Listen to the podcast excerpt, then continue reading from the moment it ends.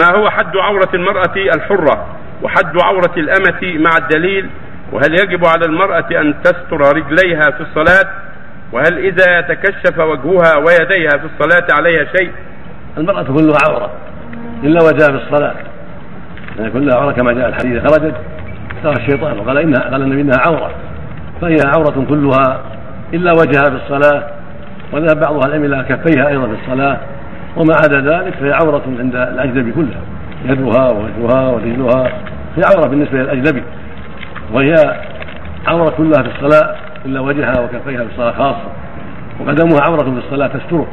تستر رجليها في الصلاة في الجوربين أو بإطالة الثياب. إذا كان الثياب سابغا يغطي قدمين كفى في الصلاة. وعورتها بالنسبة إلى نفسها وبالنسبة إلى النساء ما بين السرة والركبة كالرجل. أما بالنسبة إلى الأجنبي فكلها عورة وبالنسبة إلى زوجها كلها مباحة لزوجها. وفي الصلاة عورة كلها إلا وجهها وقال بعض أهل بكفيها تبع الوجه في الصلاة خاصة. وإذا سترتهما في الصلاة فهو أكمل مع القدمين آه، إذا استرت وجهها في الصلاة لا لا ما هو لا ما هو مشروع. إلا إذا كان عندها أجنبي تستر وجهها. يا شيخ في السوق نعم؟ كفين في السوق.